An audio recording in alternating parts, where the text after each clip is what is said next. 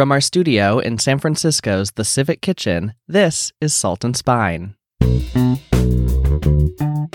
just the feeling of sitting down at the sushi bar and then eating two by two, and this the relationship with the, the, the sushi master. It was like my ultimate eating experience. Hi, you're listening to Salt and Spine Stories Behind Cookbooks. I'm your host, Brian Hogan Stewart. Now, you just heard from Nancy Singleton Hachisu reading from her latest cookbook, Japan, the Cookbook. We're talking with Nancy today about this latest work, a massive volume with more than 400 recipes exploring the culinary history of Japan, specifically in the 1970s and 1980s. Now, this is a huge, literally, undertaking, and Nancy's well versed in the foods and customs of the island nation. She's a native Californian, but Nancy has lived in Japan since the 1980s, and today she lives in an 85 year old traditional Japanese farmhouse with her husband, an organic farmer. Now, she served as the leader of the local food convivium for more than a decade, and Nancy's also really active and a really leading voice in the artisanal food movement uh, across Japan. Before this book, Nancy actually wrote two other noteworthy English books on Japanese cooking, both which I highly recommend. The first is Japanese Farm Food, uh, and the second is Preserving the Japanese Way, this really exciting and great uh, look into ja- the art of Japanese pickling. And last year, Nancy also published a Japanese language cookbook, Nancy San's Working Kitchen. As we'll discuss, Nancy spent a lot of time researching this latest book, traveling all over Japan, meeting with home cooks and chefs, and we're presented with an encyclopedic look at some of Japan's most well known dishes ramen, yakitori, and also some that might be more surprising, like this recipe, which is a tongue twister the shiso wrapped shishito peppers. Now, we sat down with Nancy at San Francisco's The Civic Kitchen to talk cookbooks. Nancy, they say you should not judge a book by its cover, um, but we look at Japan, the cookbook, in this beautiful cover. I mean, it's it's gorgeous. Um, meant to That was all Phaidon. They they do an amazing job at that. Yes, Yeah. and for for listeners, obviously we're audio only here, uh, who can't see the cover. It's meant to evoke beautiful bamboo. Is that right? Right. They they were going for a bamboo box type of idea. Uh huh. It's lovely. Um, so the book is Japan the Cookbook, um, just released, and this is a little bit different than some of your other cookbooks in that it's a little less thematic, right? It's a little bit more of a, a broad look at Japan's culinary traditions. How did you approach a book like that of this magnitude? Yeah, I mean, first of all, I didn't want to repeat what I had had in other books. But on the other hand, Phaidon's looking for, this is a Bible series, and we're shooting for 350 to 400 recipes. It was not one of the thousand recipe books that they do do. Right. And, um, I'm telling you, 400 was plenty. Yes, it was a it's a lot of recipes. Yeah. At first, I um, separated Japan by areas where I knew a chef and I had um, a connection and I could go immediately to gather food stories and food and recipes. And so I just started traveling over the course of uh, maybe uh, was ended up to be about a year and a half. And each book, you have ideas when you go in, and then actually the book takes shape sometimes in a different way. And and how you organize the book is a um, a huge factor. But then also in this case, there was so much material. The material shaped the book. There was a body of all of that travel material ended up not being in the book and we'll go into a different book. And this book became, like I said, it's a moment in time in the 70s, 80s. And so, yes, it was a little, it was quite hard when all of that material that I had traveled around for and photographed at great expense, Yeah. that it wasn't you, wasn't going to be ending up in the book. Sure. But the repurposing of the book made it a better book. And so, hmm. you know, everything happens for a reason. Right. So, it really came together organically in a right. sense. Yeah. So that was great. Yeah. Good things come from trials. Right. And and what drew you to Japan? You've been there 30 years now? 30 years. Well, I was working in San Francisco after, after Stanford and I was, um, working in the bar and restaurant business and it was a lot of fun. Um, went out to eat a lot on the days off and Right. earned money, spent money. Uh, It was not, it was not the most healthy lifestyle in some ways because there's a lot of late nights. We were working late, but, um, early on, early eighties, I, I, I had had sushi before. Uh-huh. Um, but I went to my first official sushi bar. It was called Onanoshiro. Okay. And, um, I just, the feeling of sitting down at the sushi bar and then eating two by two and this, the relationship with the, the, the sushi master. And I, I like raw food. I like Right. cooked food too, but it was like my ultimate eating experience in, in, in taste, feeling, relationship. I like to eat alone often. Um, Uh-huh. and so I thought, well, I'm, I'm going to get my life together. I'm going to get out of this restaurant business. And then I'm, because I was working on the floor, by the way. And then Okay. I said, oh, and I'd always, you know, in, in those days, we were all going to be lawyers or, Right. or go to biz school. And I'm not interested in biz school. So, okay, I'm going to get a JD. I'm going to, and I go to law school. But by the way, whenever I, I mean, when at Stanford, I took languages because I'm into languages. So my next language is going to be Japanese. And that'll make sense for the law because I could do labor law maybe. Okay, I don't know. I made up this Yep. whole scenario. Right. And so then I said, okay, so I should go back. I should go to Japan for a year to learn Japanese. Uh-huh. Like I did. Uh, to learn French in Belgium. Well, that, you know, doesn't really happen that way when you're teaching English. But, and I also realized quite soon on that I would need a little bit, I would need certainly another year. And I, uh, you know, you apply, I arrived in the summer and I was applying to graduate schools in the fall. And I also had met my husband to be and I thought I needed to give it a little more time. So it was not necessarily that I was gaga for Japan. It was just the situation Sure. meant that I should stay a little bit longer. And then I chose to marry rather than I chose the country. But I can't imagine living in the U.S. anymore. Yeah. I mean, it's, it's our life and it's, you know, everywhere has ups and downs. And I, I just, I feel truly very comfortable there. Right. Well, and after 30 years, I would imagine. Yeah. But even after living there for 30 years, being able to travel around the country like you did for this book, I imagine must have been a, a huge learning experience still for you. Yeah, I mean, I found things that I had never known about, mm-hmm. and I went mainly to the country, and I, and I, I relate well with artisanal producers and country people. I mean, these are these are not my people, but they're the people that I most relate with. Sure. because I grew up in Atherton. You know, my parents were kind of beatnik types, so I, I guess it it works. Right. yes. Totally. So you said you collect cookbooks and Uh-huh. and you're a, a big cookbook person. Um, when did you first decide that you wanted to write cookbooks? I've been buying cookbooks since I was a kid. Uh-huh. I think I bought my first one at Ghirardelli on one of the trips, and Okay. Um, and that was how I taught myself to cook. Right. Um, I've been cooking since I was a kid. We, we didn't really have anything interesting for cookies. And so I would make bread when I was 10 or 11, but I love to write, love to cook.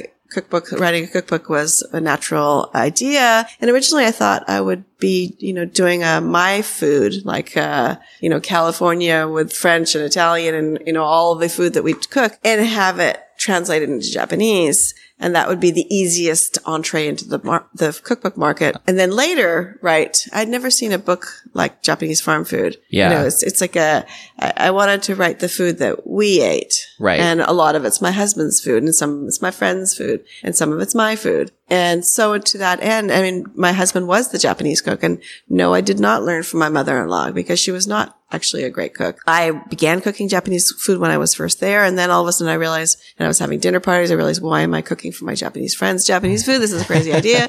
They want Western. So I, but some people, David Lebovitz, um, said, gave me as an example of you live on a organic farm in Japan. You should write a book about the best hundred country recipes. I had not made ja- nikujaga at that point, one of the simple dishes because Yeah. it was my husband's thing. So I just say, okay, hey, hey, hey, Tadaaki on the fly. How do you make nikujaga? Okay. And you just use hand movements. This much meat, this much uh, onions, these many, you know, and then, um, and glug, glug, glug soy sauce. Put some ginger in, cook it a little bit like this. Anyway, the first, first off, the, the recipes were perfect and delicious and more Yeah. delicious than my husband's. So, yeah. well, so I discovered that I, I mean, I, I felt confident that I have a skill at writing recipes. and- sure. And your husband is a farmer. Yeah. And and that was sort of the basis then living on the farm, learning the the food um, that your husband was cooking and that others were cooking for your first book, Japanese farm food. Mm-hmm. And then your second book is Preserving the Japanese Way. Where did the inspiration for that book come from? Well, you know, the world was already getting going gaga for pickles and preserving. Sure. And um, I had put some in the first book and realized that this was a great subject for the next book. And also I wanted to talk about the artisans, the people who are making the miso or making the salt. And um, each book I thought about doing it seasonally, but it's quite difficult. In the end, I did not right. because carrots are seasonal all year round. So um, my books kind of um, they're a progression of where my life is at a certain moment. So Hmm. I was writing a lot in Japanese farm food about how we had gotten to that point. Right. And then the next was I felt some responsibility. I was doing more TV. I was traveling around more. Um, it all sort of coincided at the same time. right. And so I was introducing these artisanal makers to the Japanese public because they don't necessarily know about it. And because I had, uh, I've been in Japan for a long time and I have a, uh, fresh look on it and I can, be- I, Right. I, I, I was very excited about these things. The long-term foreigners are sort of a thing in Japan now that they, they are trusted people who can give Japanese a second look at their country, things they might take for granted or not even notice. Sure. so it's a big responsibility. And Yeah. um, I continue to do that. So this is your third English cookbook then. You've written a couple Japanese cookbooks. Who's your audience? Who are you mostly writing for? I write thinking that they're going to use the book in Japan. Uh, eh, but of course, I mean, it's a foreign publisher. So Right. it's calibrated to be used all over the world. And the thing is, people shouldn't fuss about, oh, I don't have yoga or I don't have X or Y. Just substitute. Hey, I live in Japan and I cook Paula Wolfert stuff all the time. Yeah. I never have celery except for I go to the supermarket and I'm not going to go to the supermarket. Sure. So celery, you know, we can get it make once a year, maybe. And it's standard, standard in so many Western recipes. right. Yeah. just do without, you know, Right. put more carrots and onions in, you know. So like all over the world, Japanese are cooking less and less. Hmm. And yeah. so I, and I think it's because people are intimidated. Think that, oh, I can't make dashi or I can't make this. I can't shave Right. the katsuobushi. And I'm an incredibly imperfect person. And I don't say you have to make the most perfect, you know, rolled tamago, uh, dashimaki tamago. You know, you can still make it and it's going to be a little bit, you know, loose or wobbly or not Sure. straight. But if you use good eggs, good soy sauce, good mirin, it's going to be delicious. So just go for it and practice. And same thing with the sharpening your knives, shaving katsuobushi. Imperfection is okay. Yeah, and I think that's a, a common misconception for a lot of foreigners about Japanese cooking is it is a simple cooking often, but I think there's an intimidation that it's very technical sometimes because it's so simple. How do you combat sort of those perceptions when you're writing a book like this? You know, I visualize when I, I write the recipes 1st Mhm. and then I test them after. The recipes that are, were not recipes, I just imagined the proportions. And of course, I write at them in, in grams and, and Right. first, and then I come back and put in the imperial.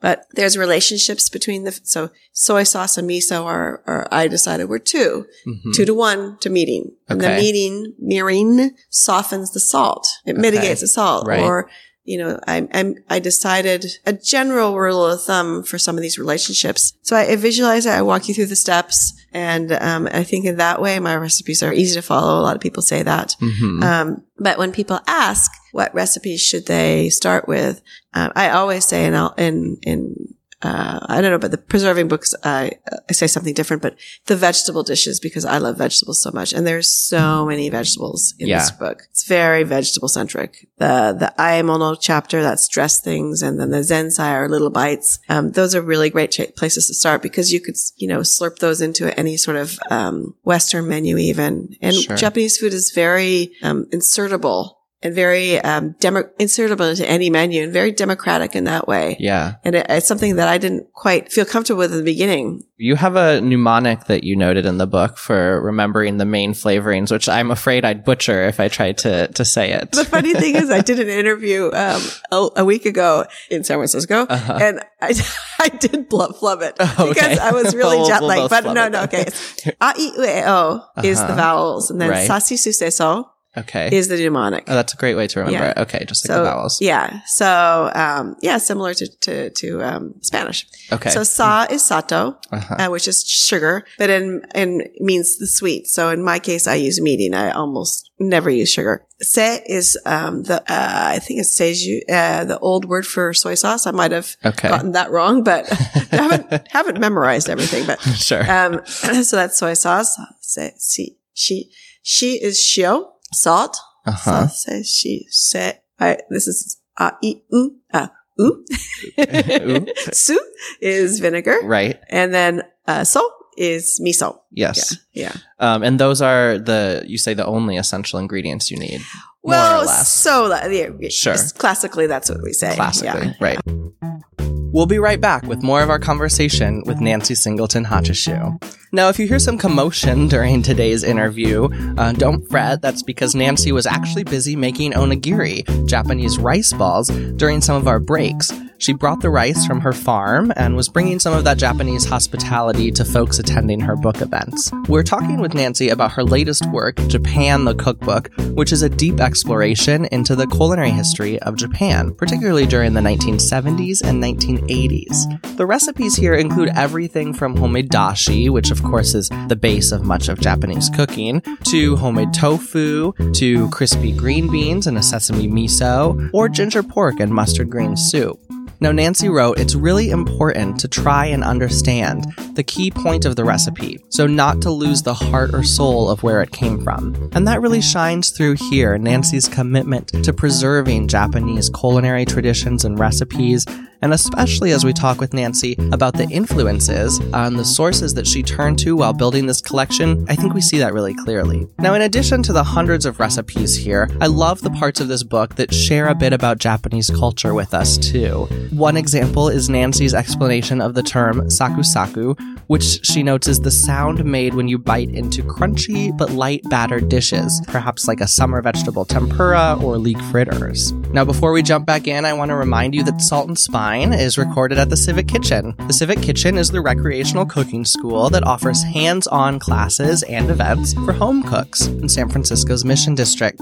We love the Civic Kitchen's open, airy, welcoming space. Really, it's excellent for learning different techniques, different cuisines, and styles from their staff of expert chefs. And of course, you've likely seen their wonderful cookbook library, which is the backdrop for all of our Salt and Spine interviews. Now, don't miss the Civic Kitchen's upcoming classes on topics like pork butchery and sausage making, or basic knife skills. You can find a list of all the Civic Kitchen's classes and sign up at civickitchensf.com. Now back to our conversation with Nancy Singleton Hachisu. Are there other um, key ingredients or sort of unique staples to Japanese cooking that you think are not yet appreciated on a global scale? Like there's a lot sesame. Sesame. Okay. Sesame is this book has so much sesame in it. Yeah. And why it- do you think that is? That it's underappreciated? Well, first of all, you have really crappy sesame here. Right. Sorry to say, but Yeah. And you're Um, talking about seeds or oil or both. seeds, oils. Yeah, there's no paste in the, bo- this book, but um, I met this guy, uh, Takahiro Wada. He has a company in Osaka, Wadaman. Mhm. This is the best sesame in the world. I am Okay. telling you, it's life changing. And I was very skeptical. Oh, we Sure. have, I don't need this fancy sesame, you know, but it, it's amazing. And we've gone to, I've done events around and, and the in-house sesame people have is basically rancid. Very poor quality, but he has white, black and gold sesame seeds. Uh-huh. And um, they were already in so much of the food in, in this book, Right. in the recipes I was making. But then I've been using them a lot. Um, and uh, the thing is, the quality is so high, but the quality in Japan has gone way down too. So he's a very special sesame. He's a sesame roaster. There's no more Japanese sesame to to speak of. Yeah. He buys from three different countries. And he- so we all know about roasting, Uh-huh. how important it is for the coffee. And I also bring uh, roasted barley, organic barley, and the sesame is the same. So th- he's got contract farmers um, in three different countries, but then he, his father is the roaster and his wife will take over. But- Okay. And I write about him in the book because it's truly, I mean, essential. Yeah. And it's, I think it's very helpful too that you include a glossary at the Yeah. end of um, some of the ingredients that you're using here and also recommendations on where to source them from specific places in the US to just like general guidance on where you can find things. Mm. Um, one thing I thought was interesting is you note Sansho pepper too in your glossary, and you note that there's a, a risk of production that that new generations of folks aren't taking over the Sansho, and Sansho is a, a pepper um, that's I think native to Japan. There are two native seasonings, uh, s- flavorings, sorry. There are two native flavorings that have been used for thousands of years, and that's Sansho Uh-huh. and yuzu. There's many others, but these are old, old native seasonings, uh, Right. f- flavorings, sorry. And, um, the, um, Sansho is grown in Wakayama prefecture that's, uh, where the, the oldest, I think, makers of soy sauce, and it's a kind of the uh, heart of Japanese food in some way, if you can say that. But um, the Sansho is grown um, on uh, hillsides, and so um, and it's hard work to gather the berries, and um, old people are doing the work.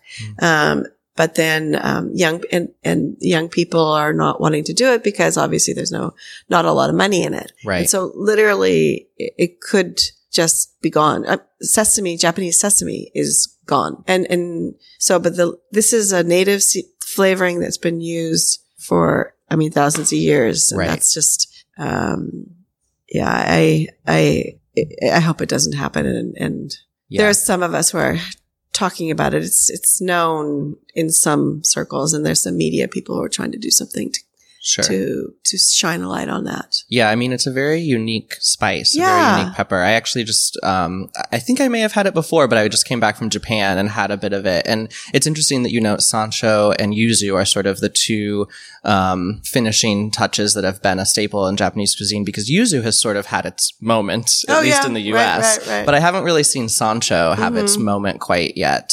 Um to the degree that yuzu did yuzu did at least. Yeah. Well, um, also, um, excellent Japanese yuzu is not easily put your finger on. Right. Um, and, uh, I mean, there are some people bringing it in. It's very special. Yeah, it is.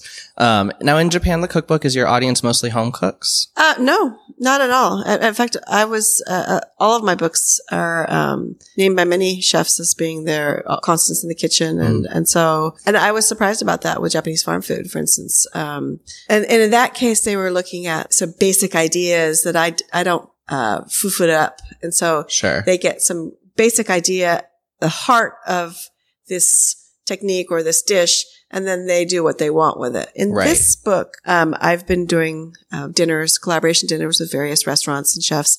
And my first recommendation is, uh, I'm pretty flexible, but I, my first recommendation is, I think you'll find this food really exciting and very restaurant um, friendly. And so, yeah. um, consider doing it by, the- by the book, sure. you know, and not a riff off. And, um, pretty much we've been doing that. Yeah, Yeah. that's great. And you also um, chose to include some recipes from chefs across the globe Well, in that's- this cookbook. Yeah, that's not my choice. That's part Okay. of the Phaidon idea. Uh-huh. And so some of those chefs um, were ones that I contacted, and some of them were ones that Phaidon contacted with my okay. Sure. Um, but those are, it's a section that like I did not test the recipes. They're not have, they don't have anything to do with me except for some of them I recommended. But it's a thing in all these country books. yeah, yeah. I think it's a nice little touch Yeah, to add yeah, a few other yeah. voices and perspectives too. right. Yeah. Um, so this is Japan the Cookbook, wonderful, um, beautiful new cookbook with the bamboo-esque cover. Um, and and what's next for you then, Nancy? You noted that there's a lot of work that you did in producing this book that that maybe has a life somewhere else. I have a contract with Hardie Grant in Australia,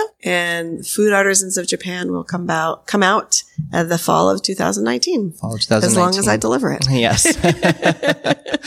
great. Well, we can't we can't wait for that. We're looking Yeah, forward to you. that, and thank you so much for making this great cookbook. Thank you. Really appreciate it. Thanks, Yeah, Nancy. thank you. What a fascinating conversation. Now let's head over to Omnivore Books, where our friend Celia Sack joins us for From the Vault, the part of our show where we look at a work from her collection of vintage or interesting books. Hi, Celia. How are you? Hey, I'm good. How are you doing? Great. So we just talked to Nancy Singleton Hachisu about her latest book, Japan the Cookbook, uh, and I'm hoping you have something to share from your vault with us today. Oh, well, actually, what I want to share are her two past books because she Awesome. is a go to. I mean, one of the problems with the Japan, the cookbook, the Phaidon didn't nearly plan to print as many as they were going to need because, Okay. and they keep running out of them, uh, because she is so popular and so well respected. She wrote Japanese farm food and also preserving the Japanese way. Okay. Um, both of them tell you, you know, how to start from scratch, making tofu, making preserves, everything. And they're just perfect. So, uh, you know, I feel like, uh, she deserves a lot of kudos for doing some beautiful books in the past. And I'm so glad that she's moving on and doing more. yeah, that's really awesome. So Japanese farm food and preserving the Japanese way are her first exactly. two Yes. English books. Yep. And J- Preserving the Japanese Way is one of the only books out there about Japanese preserving and certainly the most comprehensive. Yeah. Well, awesome. I love Japanese pickles and all types of pickles. So that's a wonderful recommendation. Thank you so much, Celia. My pleasure. and that's our show for today. Thanks so much for listening. Head to our website, saltandspine.com, to hear Nancy reading an excerpt from Japan the Cookbook and for exclusive recipes and a chance to win a copy of Japan the Cookbook in our weekly giveaway. If you like hearing from your favorite cookbook authors on Salt and Spine, and I hope you do, please remember to click subscribe on Apple Podcasts, Spotify, Stitcher, or wherever you're listening. Our program today was produced by Allison Sullivan and myself. Thanks to Jen Nurse, Chris Bonomo, and the Civic Kitchen Cooking School team, and to Celia Sack at Omnivore Books. Our original theme song was created by Brunch for Lunch. Thanks for listening. We'll be back next week with more stories behind the cookbooks you love.